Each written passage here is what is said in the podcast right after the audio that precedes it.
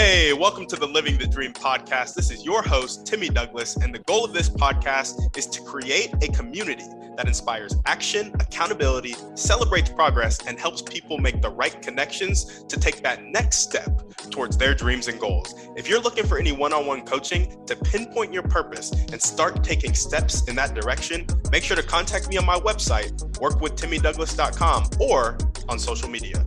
On that note, let's get into the show. All right, what up, guys? Welcome back to another episode of the Living the Dream podcast. Today on the show, we have Brenda Florida, who is a certified life coach. Brenda, how you doing? I am awesome. How are you? I'm doing well. Thanks for asking. And we'd like to jump right in. So, if you could start with telling us a little bit more about yourself and what you like to do for fun. Oh, well, I have a very interesting past. I've done a lot of different things. I got married very young, high school sweetheart, four kids, got married at 18, had four kids by the time I was 26. We started our first business at, I guess I was about 21. We had a Domino's pizza franchise. I'm not married to that husband anymore. Um, but we had we had three Domino's and four kids. And um, Wow. So that was, you know, that was a lot before I was 30 years old. We sold the stores, you know, and I really hit my first sort of personal crisis then in my late 20s, where I'm a very optimistic person by nature and I was depressed. And I knew that if I was depressed, something was wrong, right? so that's when I really started on my personal growth journey. So since then, you know, there's been a lot of things, but more recently in the last five years or so, I became certified as a life coach. I spent most of, after we sold our Domino's Pizza franchise, I got into real estate. And so, career wise, I spent the next 30 ish years in real estate, mostly managing offices. I owned an office for a while, regional president, different leadership roles. I listed and sold some but I loved the business. And what I understand now is that what I loved in those leadership roles was helping other people grow their business and be better at what they do. So that was my little life hint along the way that life coaching would be such a good fit for me. I didn't quite get it until I was a life coach and looked back on it as life does so often, right? Oh, yeah. So then I became a life coach and you would think I would love to say, and then everything was just wonderful. And I launched my business and I had six figures or more, and all the people came. Or I could tell you that I then, you know, it wasn't quite this quick of a timeline, but I did it part time for a while and whatnot. When I decided to go full time in my business was actually right about four years ago. And I had a very positive attitude and a big dream and I was absolutely sure I was going to manifest all this stuff. And I didn't have a lot of reserves, but I took the leap because that's the kind of person I am. I am a leaper. Okay. And basically, the short version is nothing I did worked. Even though it was all tried and true, I went to all the right masterminds and all the things, and I did all the things because I'm a doer. But nothing worked, and I went broke and I spent two years being homeless in that I didn't have my own home. Oh, and I, I was, was like, living, yeah.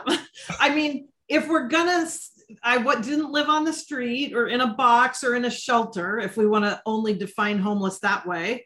Um, but I didn't have the choice to pay for some place to live most of the time. I couch surfed, I house sat, Oh, that's and then when I could, yeah, that's homeless. And then when I could afford it, I did an Airbnb, you know, inexpensive Airbnbs for sometimes only three or four days at a time because that was all the money I had to pay.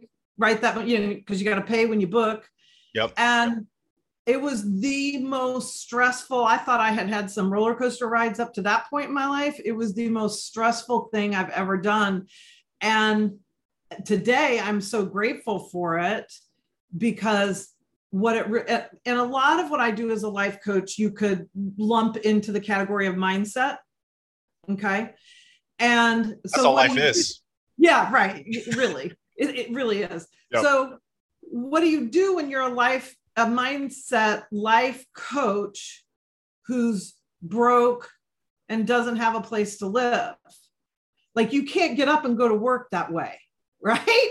Yeah. So everything I had ever learned and everything I had ever been through just kind of got on steroids. And I, it just became my job every day to get myself in a legit state, feeling state of abundance, even though nothing in my external world was reflecting abundance to me. You know, I remember so many times I would have less than $100 in the bank. Mm.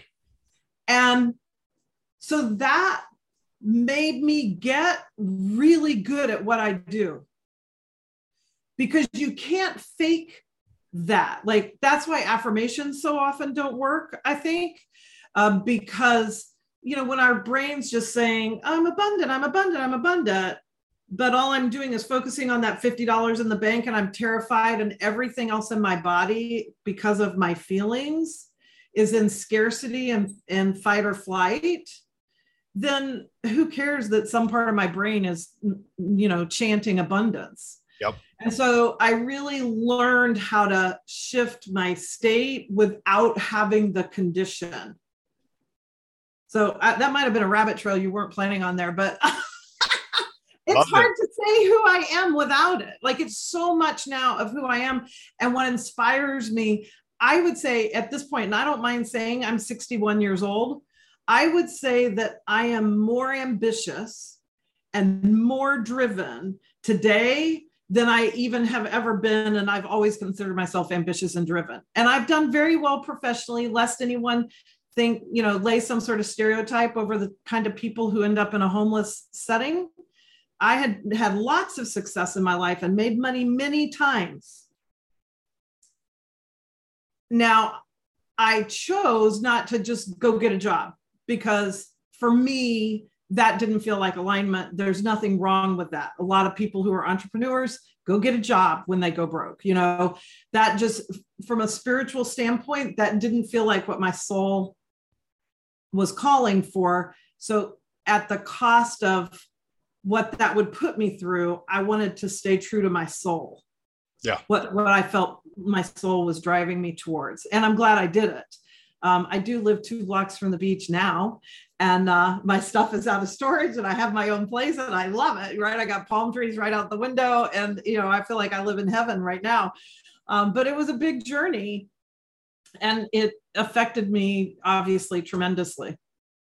Yeah, yeah, no, absolutely. I love that. So, um, real quick, what you do for fun, and then I have. Oh some- yeah, fun. Well, um, I love the beach. So I love walking on the beach. I love right now I'm loving um, spin class at the gym. Like I'm in the cycle beat spin class. I love that. Um, I love to read. I love movies, travel. Is there that a go. good start? Is that a good start? That's perfect. That's perfect. Okay. Now I want to ask you in that state, you're homeless. Yeah. Broke everything around you, all of your circumstances are screaming scarcity. Tell us about mm-hmm. the process of waking up every day and choosing abundance. Yes.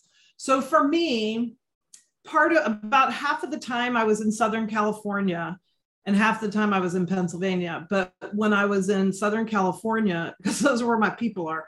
Um, so when I was in Southern California, I was lucky enough to be close to the beach. And so I would drive to the beach. My favorite beach in San Diego is La Jolla. For anybody who knows that beach, there's free beach parking there. So that was the other reason why I loved it because parking was free. And I would go out there and I would walk on that beach until I could feel it. Because being in nature, so maybe for you it's not a beach, it's the mountains, or maybe you're just like when I was in Pennsylvania, I didn't have the choice of going to the beach. But I would get myself outside because when we're in nature, we can start to find where abundance is, right? How often do you just hear one bird? No, you hear a bunch of birds, right? You see lots of trees, you see lots of water in the ocean, you know, whatever. And so I could, whenever we're stressed, whether it's a scarcity or anything that stresses us, it brings in our focus, right? Until it's narrow, narrow, narrow, narrow, narrow. And when it's really bad, we can only see usually like one thing. Yep. You know, like the moment I was Googling homeless shelters in my car, because I was afraid I, that's what would be my next step. That's all I could think about, right? Like you just get so singularly focused. Well, the truth is, life is full of possibilities all the time, but we have to be able to see them. Yep. You know, it's like the highway you drive down with the billboard, and after five times, you never see that billboard anymore. It's still there, but you can't see it anymore. So I, and I knew that, I believed that in my heart. So I'm like, I just, I have to find it. I have to find a way to trigger the part of me that can legitimately believe there are going to be options. I can't see them right now, but there will be options. And that's what uh, the abundance mindset is about to me that, that there are things I can't see. And so now I've got to get myself in a place where I can see them. And being in nature is a great catalyst to reminding yourself that, oh no, wait a minute. There are a bunch of trees. There is a lot of grass. It's growing every day. N- nothing has to make that happen. So, how can I just start to then feel that myself that that must be possible for my life too? And then, of course, there would be those moments. I mean, I can think of several right off the top of my head where I'm standing on that beach and my phone rings and it's a friend who's leaving town tomorrow. I was in my Airbnb that I had to be out of the next day. And I didn't have any money to get another Airbnb. And so that's why I was Googling homeless shelters.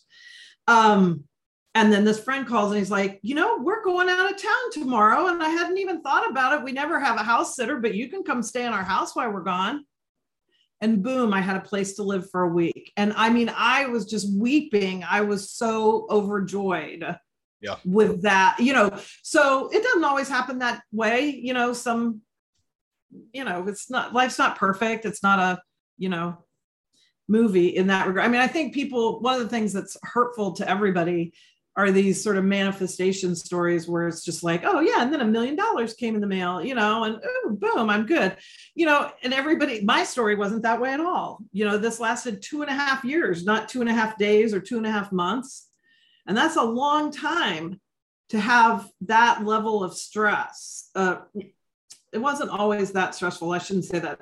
The circumstance have that level of you know difficult circumstance, yeah. Um, but man, it made me good at that. It's shifting my state and it allows me to help people. One, I lost so much judgment, right? Like who doesn't judge somebody homeless, right? Yeah. A lot of us have. Oh yeah. And, you know, because they're under functioning or they're just not motivated enough or they, you know, whatever. I mean, I was working my ass off yeah. You know, and so it it dropped a lot of judgment for me. It made me able to coach other people through so many different kinds of circumstances and just really getting now this is a concept that people talk about it's not like i'm the first one that's going to say this but not a lot of people talk about how to get through it which is that we don't have to live internally our mindset and our emotions, because you can't separate those, um, don't have to match our circumstances. They yeah. don't. Yeah. But we feel like they do all the time, right? Like, oh, if my lover would just change, if my job would change, if I had more money, if I lived somewhere else, if my kids would grow up and leave home or get born because I want to have a baby and I can't get pregnant, like whatever we, you know, we attach all these life would be grand if I could just create some circumstance. And the truth is, as much as I love circumstances that are lovely, they aren't what's in charge of the level of joy that we feel feel in our lives. It's facts. it is facts. So, yeah. Did that answer your question? It did. Yeah. I really I really love the part about just getting out in nature. A lot of people yes. answer that question that way, but it'll be getting out in nature until you feel it. Which until you feel it. I really love that you added that because feelings, I'm a 23 year old male, are pretty obscure to me. Ah.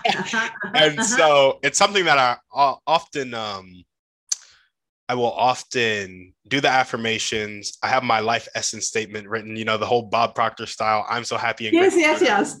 yep, yep. I got all that written out. And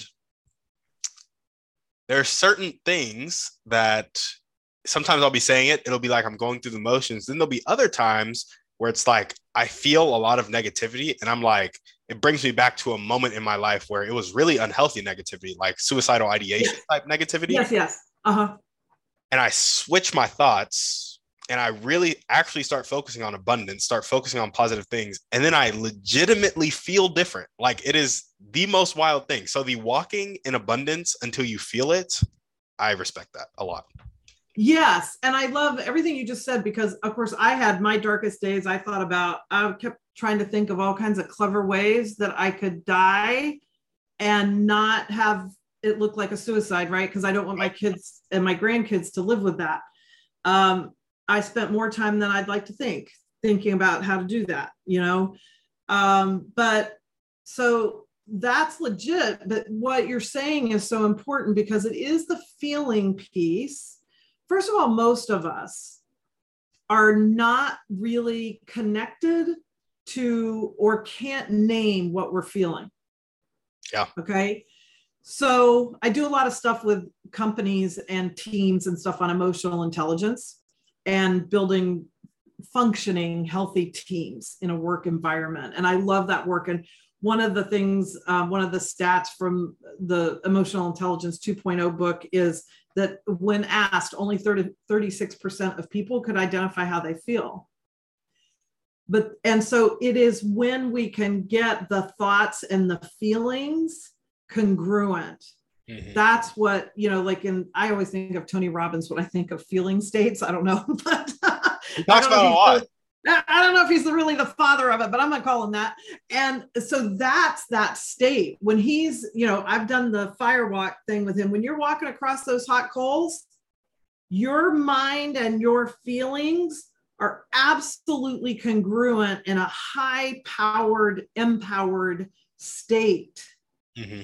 And so that's that difference, exactly what you're saying of when an affirmation doesn't work it's because whatever we're feeling or in some other part of our brain are really focused on isn't matching up with that, then the body's going to win. The body's going to call that BS and shoot all those cortisol and you know stress hormones into your body and you're just going to feel that whether your brain is saying i'm abundant i'm abundant i'm abundant or not so that ability to cultivate and i do this a lot with clients one-on-one to to start to understand and discern is a word I like to use with it how I'm really feeling. What am I feeling? Am I angry or am I sad? You know, am I this or that? Like, what is it? What what am I really feeling? Because it's such an a powerful insight. Because, and I don't know if you agree with this, but I feel like everything we think we want in those circumstances you know that we imagine for ourselves. And i have a bunch of them again i'm very goal oriented. I got my vision board. I got my big dreams. I want them mostly because of how i imagine it's going to make me feel when i get there. Oh yeah. You yeah. know? So if we just feel it first one if pours fire on the manifestation flames you know it helps us it keeps us it sustains the motivation that we start with that then gets boring after a while and tends to wane. Mm-hmm. that those feeling states will keep us moving towards it. Yeah. Yeah. No absolutely. I love that. And i think it's um emotional intelligence for me is something i had the the EQ gangster is what he calls himself. But he, okay. he has like a whole community focused on emotional intelligence. And for the longest time, I thought it was just understanding other people's emotions. But then he told me mm-hmm. that it was like understanding your emotions, understanding other people's emotions, and understanding how they relate. And I was like, yeah. man, there's a lot more to emotion. That's right.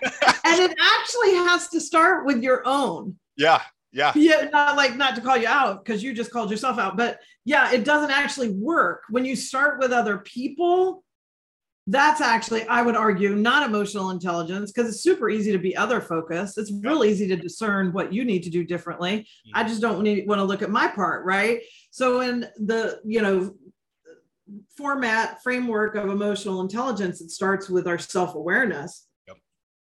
And then self management or self regulation or some word like that. I think of it as choice. Yeah. So, first of all, am I aware of what's going on for me, where I'm triggered, where I'm, you know, whatever?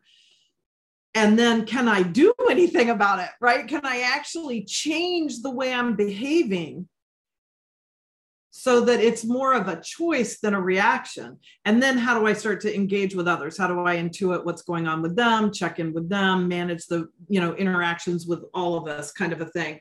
Um, but I think I know for me with in my own life and with clients, and I'm sure you've experienced the same. Like there's a big leap from I realize I'm doing something that's not serving me to and now not only do I not do that thing that's not serving me, I have replaced it with a different habit. Mm. That's three levels of change that have to happen. They're very distinctive in their differences. And it you we can't leapfrog over them. Like this is where I think of the difference between willpower and sustainable transformation. I can willpower myself through a spin class. Okay just hunker down and you know all those things we're told to do. But i can't keep improving every week at spin a year from now without some sort of sustainable transformation. Yeah. Because you can't do willpower that long. It burns out. It's got a short fuse which is why most people have stopped going to the gym already this yep. year, this July. you know, so it's like, well, that's over. Sounded good in January, but I'm done with that because that's willpower. Mm-hmm. That's usually driven by a critical voice that says you're not good enough, you're not doing something good enough, whatever, whatever. And we go, okay, I'm gonna hunker down and do this. And we can do it in moving towards goals. I'm gonna write that book I said I was gonna write. I was I'm gonna, uh, uh. but when it's driven by criticism and executed through willpower, to me, we very rarely finish the project before all that burns out. But when we're driven by self love, which is a ubiquitous thing to say, I guess, but anyway, just to be like, I want this because I think it's going to be great for me and great for the world. Yep. And I'm going to use my resources to create it. And I'm doing that because I want to and I'll do whatever I need to do to keep myself motivated. And it's not coming from criticism, and I'm choosing it like that. That's a cycle you can sustain. Mm. I can do that every day. Yeah. Yeah. No, absolutely. I'm right there with you. And I think um, it gets easier to do as you do it more yes. often, you know? Yes. Yeah. Um, I don't know if you're familiar with The Big Leap. Mm-hmm.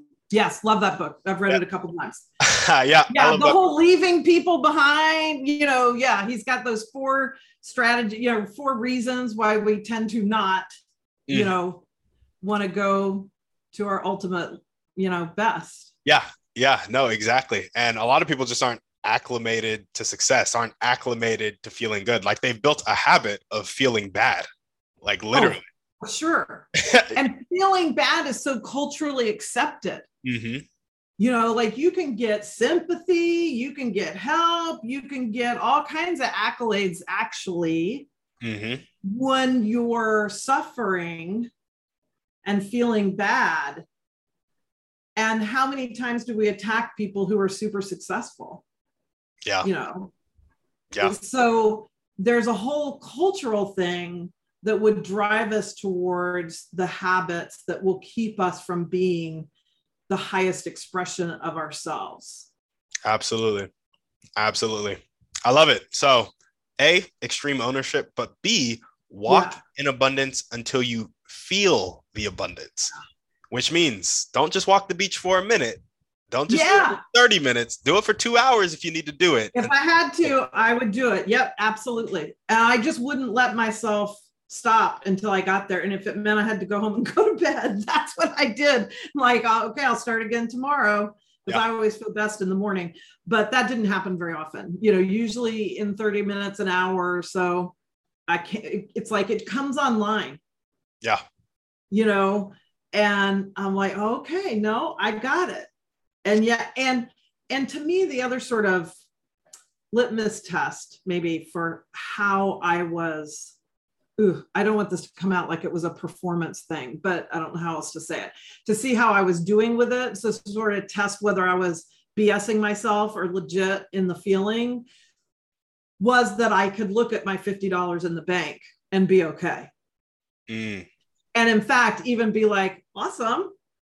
Because actually, I have a little cooler in my car with some food in it. I'm gonna get through my, you know, I don't actually have to have any money today, or maybe today I only need $20 and I've got 50. My gosh, that's more than twice what I need. Yep. So, and so when I think that's part of it is being able to not sugarcoat, like that's not positive thinking to not realize I only have $50 in the bank.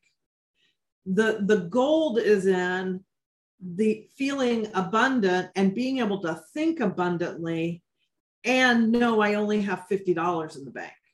If I'm just pretending, there's three extra zeros behind that, you know. I don't, I don't know. I mean, it, it's a start. It's better than nothing. It's better than being sucked into, you know, only $50 in your bank. But uh, so go wherever you have to go. But eventually you grow into, I don't have to sugarcoat this. I can actually look at the truth of my situation or my circumstance and choose to feel and think in a different way. Exactly. Because at that point, you've gotten to the point where it's like my circumstances aren't dictating how I'm feeling and thinking. Right. And they're not defining exactly you. Right. Like that was a huge thing for me. There was just so much shame to me in being so broke because it's not how I see myself. I love money. I've made money. Like it, it, there was just a lot of shame around that. Yep. Which was again a lot of the silver lining because then I had to fa- come face to face with, or I chose to come face to face with all those limiting beliefs around money that I really thought I had taken care of years ago in my journey in therapy and blah, blah, blah. You know, I would have said before this no i'm i'm not bothered by that anymore that's just not something i'm carrying anymore but i was mm. and i just didn't realize it yeah.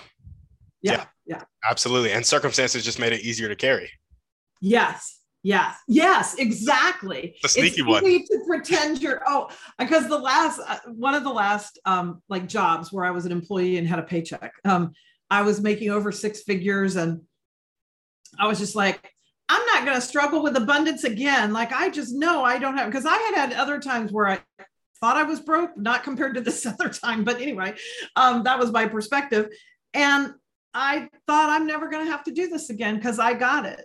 Yeah. I got this abundance thing, but that's because I had a six plus figure salary coming into my bank account every two weeks. Yep.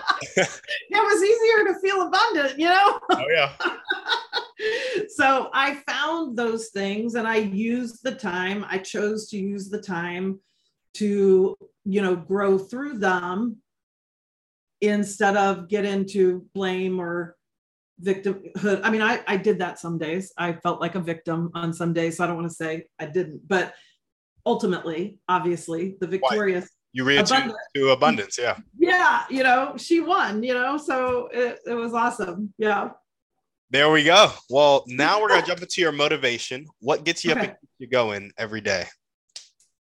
I i think my foundational drive for my whole life has been that i want to be the best version of myself that's possible and my perspective of what that means and how I might have said it has changed a lot over my lifetime. But but ultimately, I want to I want to go out with the whole candle burnt down. You know, like I just want to yeah. give it all. Okay, and then right behind that is the idea of contribution or like I really want to make the world a better place. And those two things really drive me. I love it. So be the best version of yourself and actually make the world a better place. Yes.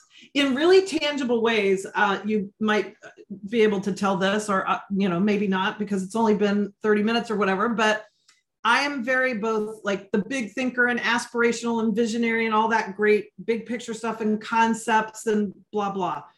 Lovely. Love those. And I'm very pragmatic and practical. So I have to know, like, so how, how am I going to do that? What does that mean? You know, how, which is why I loved your question about how I did that. How did I get an abundance mindset when I had $50 in the bank? I walked that beach. That's a tool. That's something I can keep going back to. Yeah. Get myself in nature. You know, so I always want to have those. I want to make a practical, measurable difference. Every client I have that it made their day to be in a session, boom.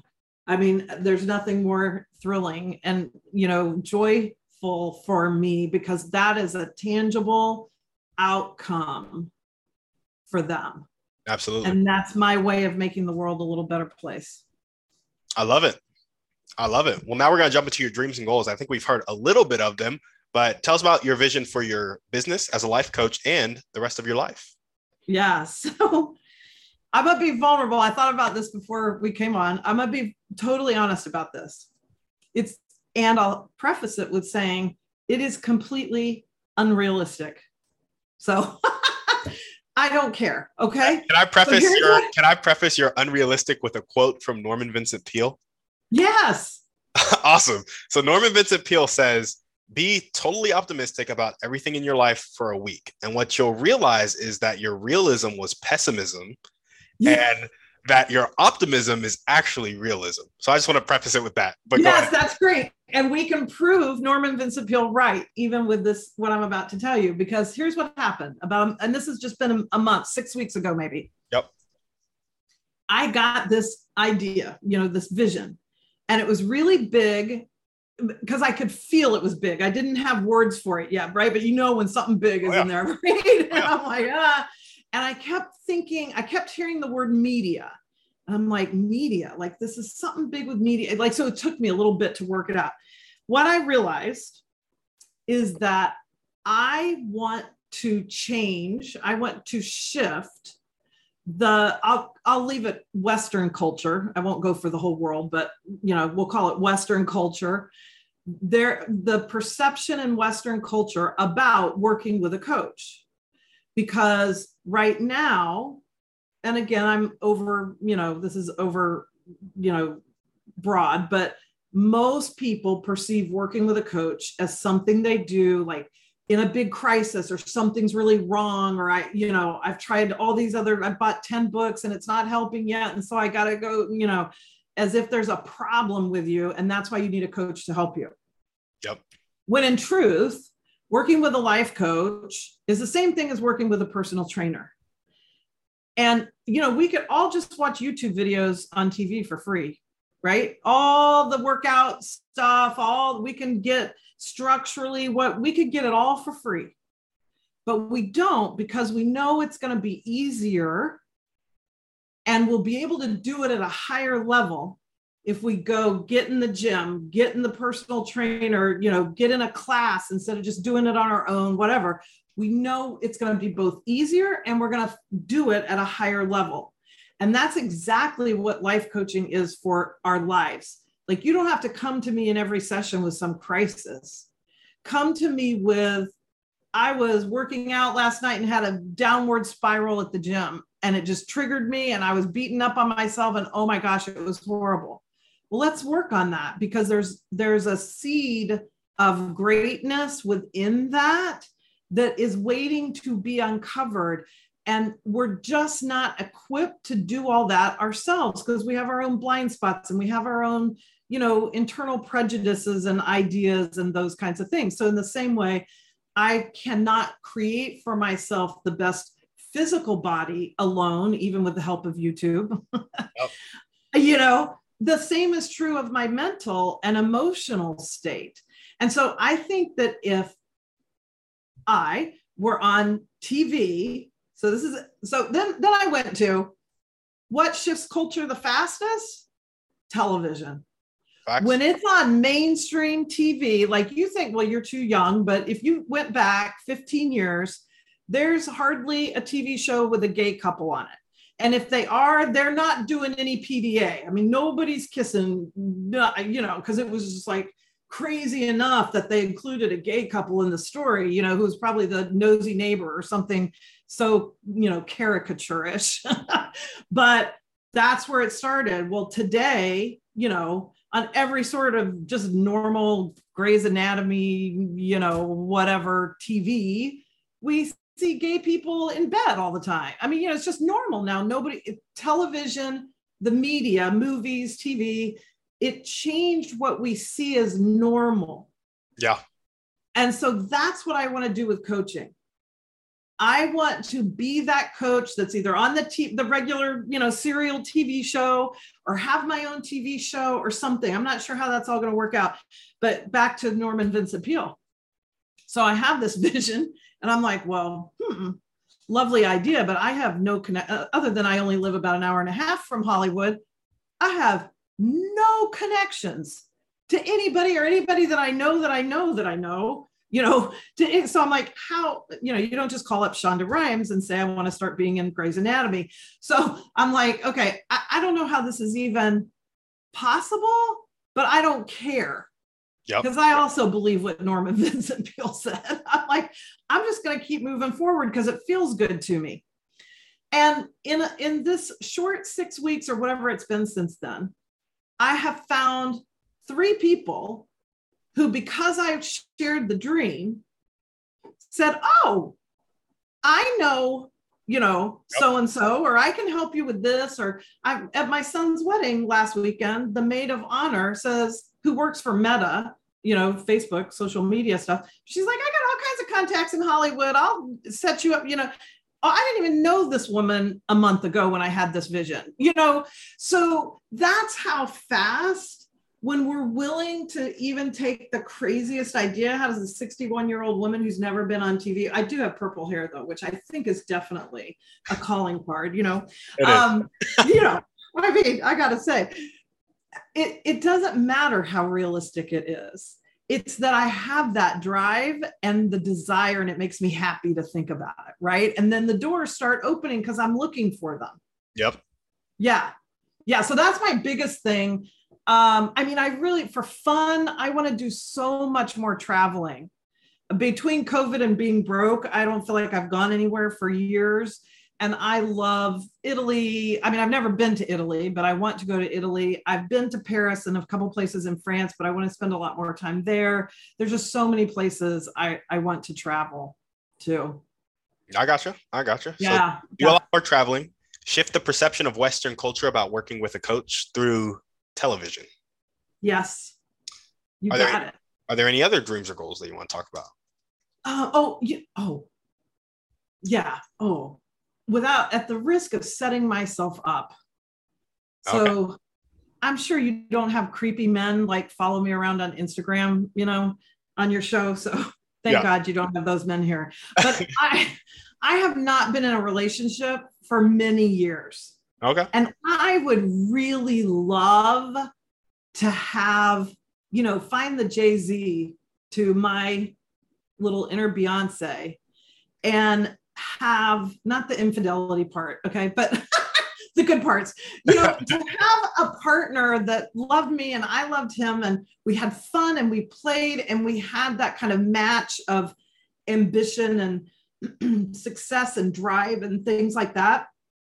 I mean, I think to partner romantically with somebody like that would just be the bomb. And I haven't experienced that in that way. The I've been married twice and they were not very ambitious and didn't support me and you know whatever. So I would love to change that part of the story. I got you. I got you. Sounds good. Well, if there were one or two people that you could meet right now and this could be a specific person or a type of person. And they'd really help mm-hmm. you take the next step towards getting on television to shift the perception, as well as finding that romantic partner and perhaps doing a bit of traveling. Who would that person be? Ooh. And how would they help you?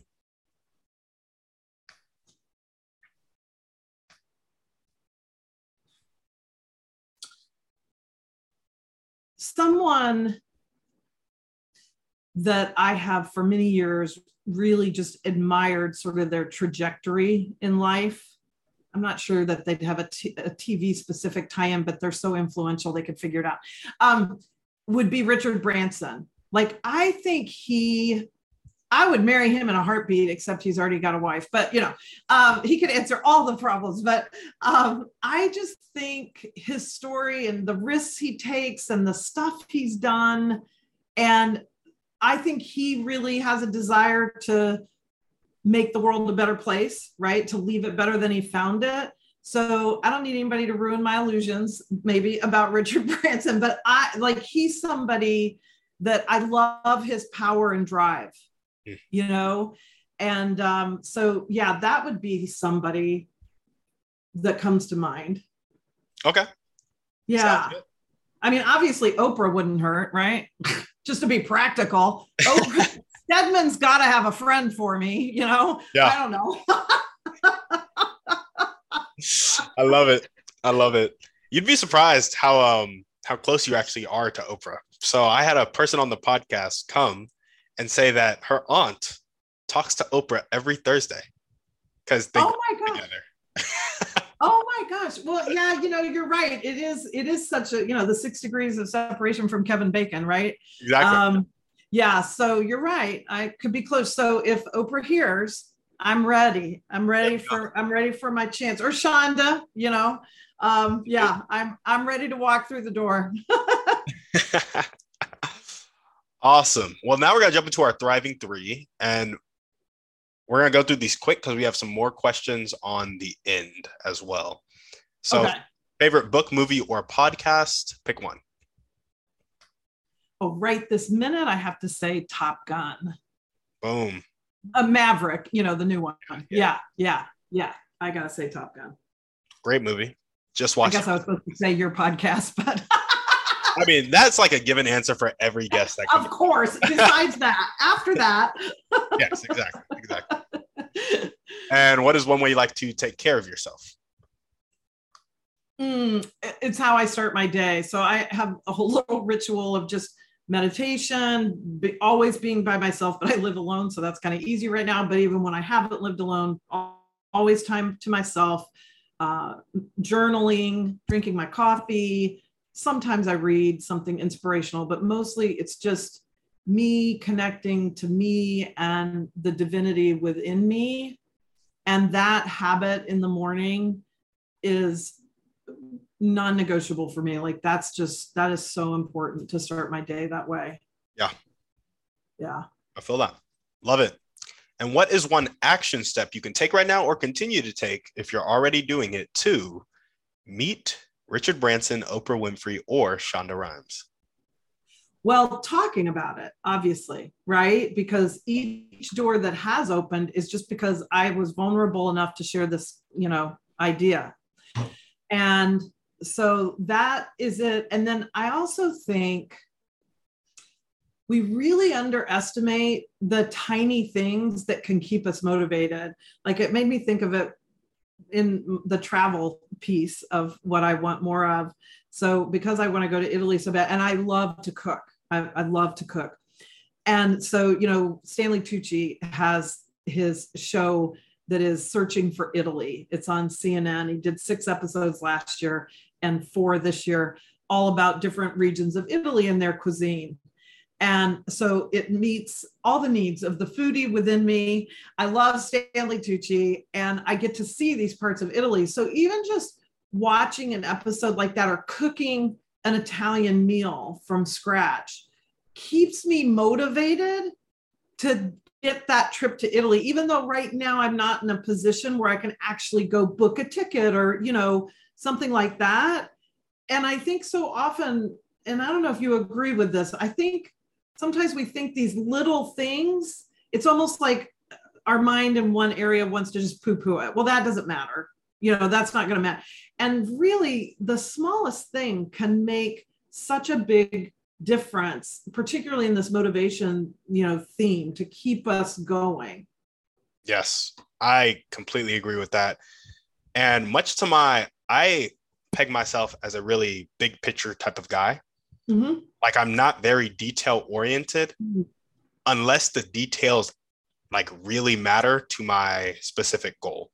So uh-huh. like the color of the curtains in my house like is not something that I would really focus on. I probably wouldn't even notice the color, but mm-hmm. like when I when I used to play football, that was really important to me. That was my goal. And like being an inch off with how I moved when the ball was snapped, I was extremely detail oriented there.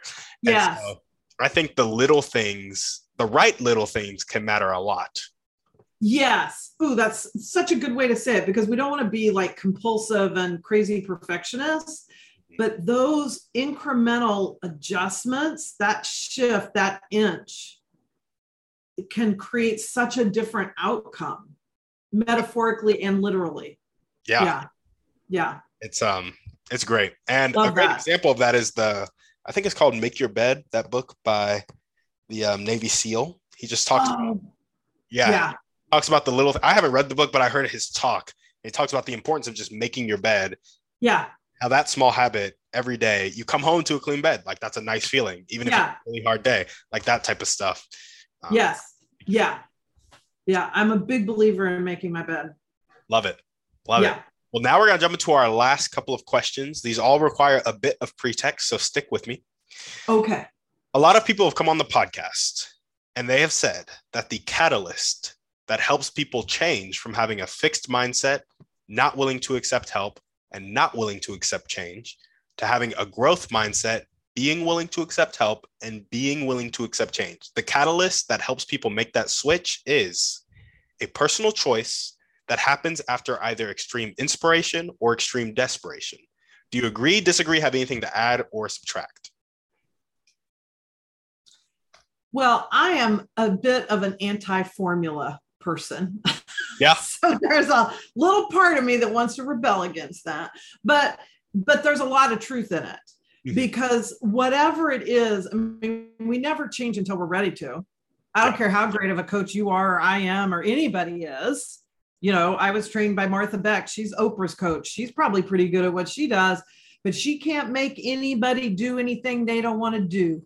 Yep and so yes there's that there there comes that moment where we're ready it's that readiness factor of and it's a spectrum so it's not an all off or all on but if i can have a crack in the window doesn't even have to be the door that says huh there might be another way there might be something else i could do instead of this other thing and I think a lot of times hardship in life takes us to that point, or it takes us to the awareness of, I cannot keep doing this the yeah. way I'm doing this, you know?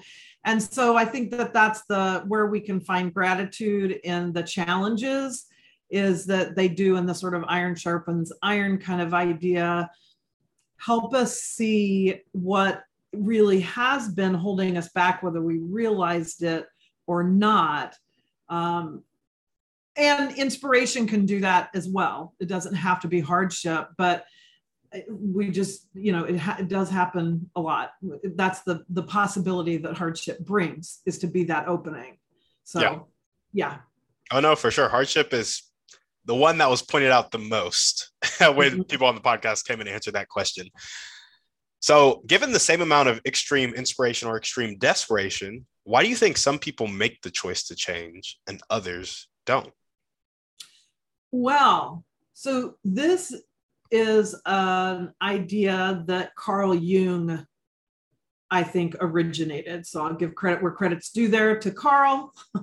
Yep. um, he said that what he called self-individuation that we would think of as personal growth and you know getting to know who we truly are without the conditioning right? We've all been conditioned by our family, our culture, or everything. But who am I really? You know, who is Brenda really? The journey to that, and so expressing that, which would be the same as expressing my highest self, is what he would call self individuation.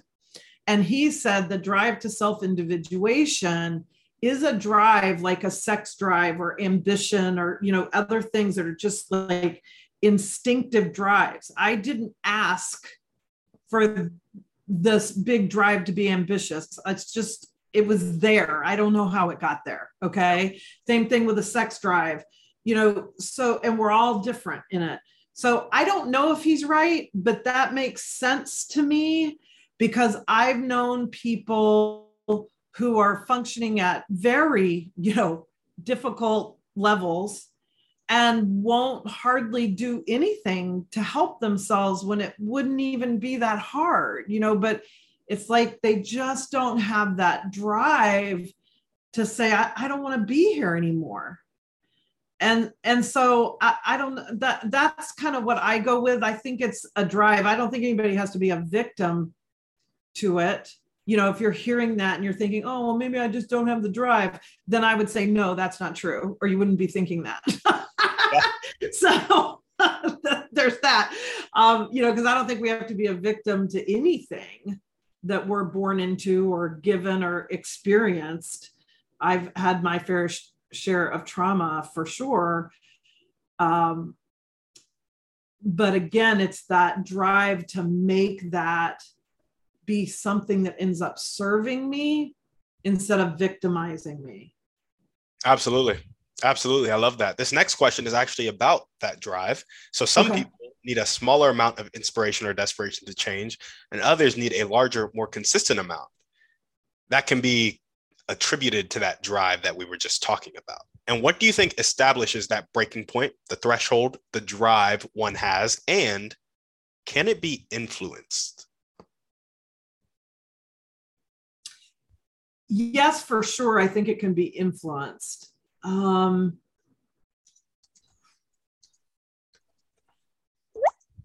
again, I think that we are all capable of so much more than we even imagine. Mm-hmm. You know, it's possible.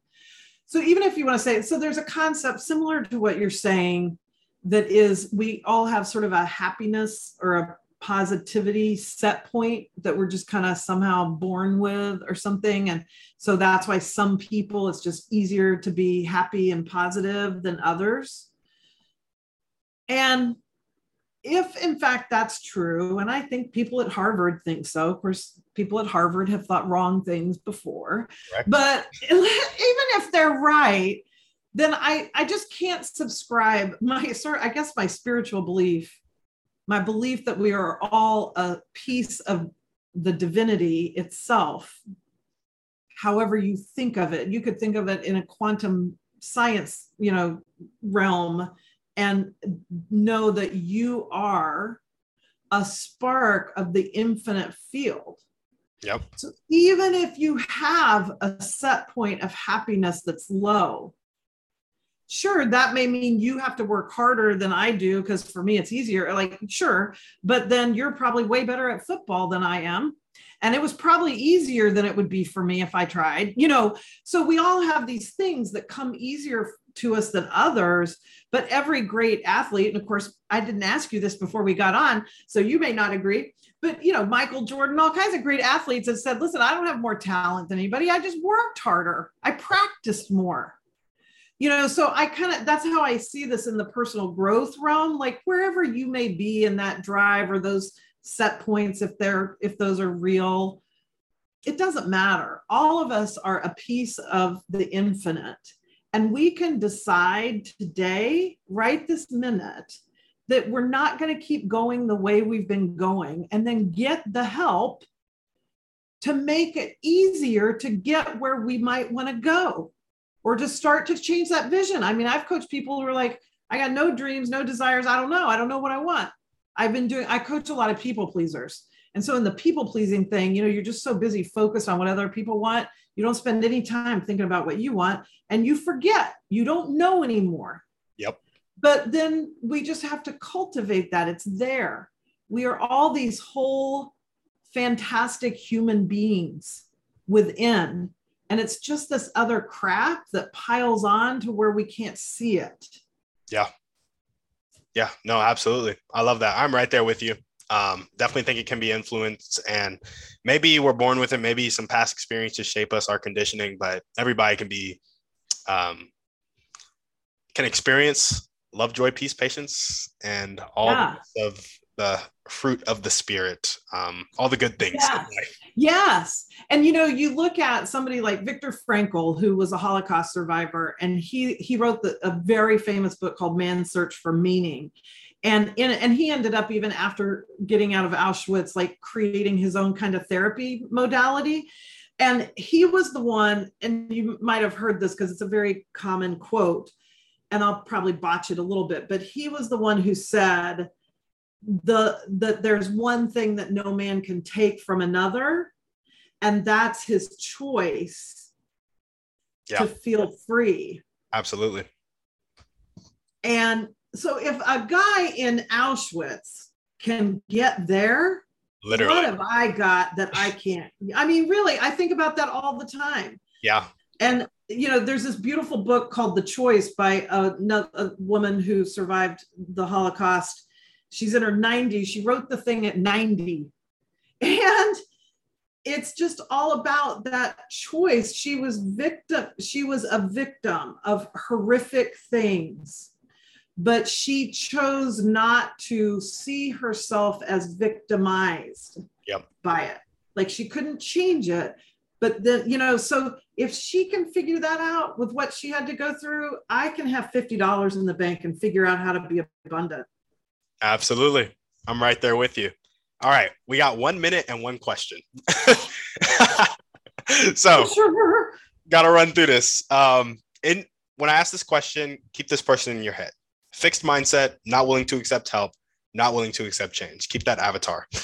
So in Got Atomic it. Habits, James Clear yeah. talks about the four laws of changing your behavior. And the laws are make it obvious, make it attractive, make it easy, and make it satisfying.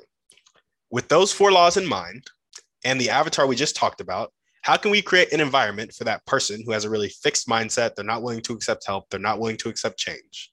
How can we create an environment for them that makes it obvious, attractive, easy, and satisfying for them to make the choice that will change their life? Well, uh, one part of me wants to say we can't. I mean, we can create the environment, but we can't make them make the choice. Absolutely. Okay, but be super clear about that. You know, um, I think I've also read that we are motivated by two things. We're either running away from pain mm-hmm. or we're running towards pleasure. And so when I hear those, the attractive piece really stands out to me because a lot of times, if you can make something seem really attractive to somebody, they can grab hold of that. Yeah. Um, even though we are people more likely or more often are running away from pain, uh, pointing that out just doesn't always help a person make that shift. But I do think we're all unique, and what motivates us to be able to move from that fixed state and not thinking we need to do anything is going to be very different person to person. So, again, maybe that's my little bit of an anti formula, Brenda, coming out there. Um, but I'm a big believer as a reformed people pleaser that all I can do is provide you know provide that kind of an atmosphere we'll just call it whatever components it has and it is only the other person's choice and responsibility to decide what they're going to do right like i can't there's no point that i can have any responsibility for what anybody else does that doesn't help and there's there's kind of this point of like, okay, now I've done all I can, and now you've just got to decide if you want to stay. I mean, my first husband is a perfect example. He stays in suffering basically all the time. He just could never choose, you know, to go on the journey. And so, you know, he's not, and uh, nobody can make him choose differently. Yeah. No, absolutely. I'm right there with you. Yeah. Yeah, that's why, yeah. That's why I asked the question. I realized I couldn't change people, but I was like, I'm gonna do all I can to help them change. So I got to create yes. an environment that's catered. Yeah. To, to be that catalyst, like that's how I think of myself all the time, either a catalyst or a facilitator. I love so it. You give me anybody who's ready to look at something different, I'm good to go but I'm not an evangelist in the traditional sense or the way I think of it growing up in a super fundamentalist religious environment where I'm going to preach to you about what's wrong with you and those sins you have and how you need to repent. Yeah. That, that's not my, my arena at all. Right there with but you. Once you know, then I'm ready. Yeah. Yeah. Awesome. Well, Brenda, that was more than a minute. It was. On that note, I think we're going to have to close this out. Thank you so much for coming on the show. Oh, thank you. I loved every minute of it. Thank you so much. Of course. And if you guys are listening to this and you loved what Brenda had to say, make sure to reach out to her. Her links will be in the show notes. So all the ways to contact her will be there. As we always ask, go ahead and shoot this podcast to one to three people you know need to hear this message. Give us a five star review on iTunes, and we're out. Guys, thanks for listening. Make sure to reach out to our guests and help them accomplish their dreams and goals if you resonated with them. If you're looking for any intentional masterminds or one on one coaching to accomplish your dreams and goals, make sure to check out the website, workwithtimmydouglas.com, and contact me either there or on social media. That's all I got. Have a blessed day.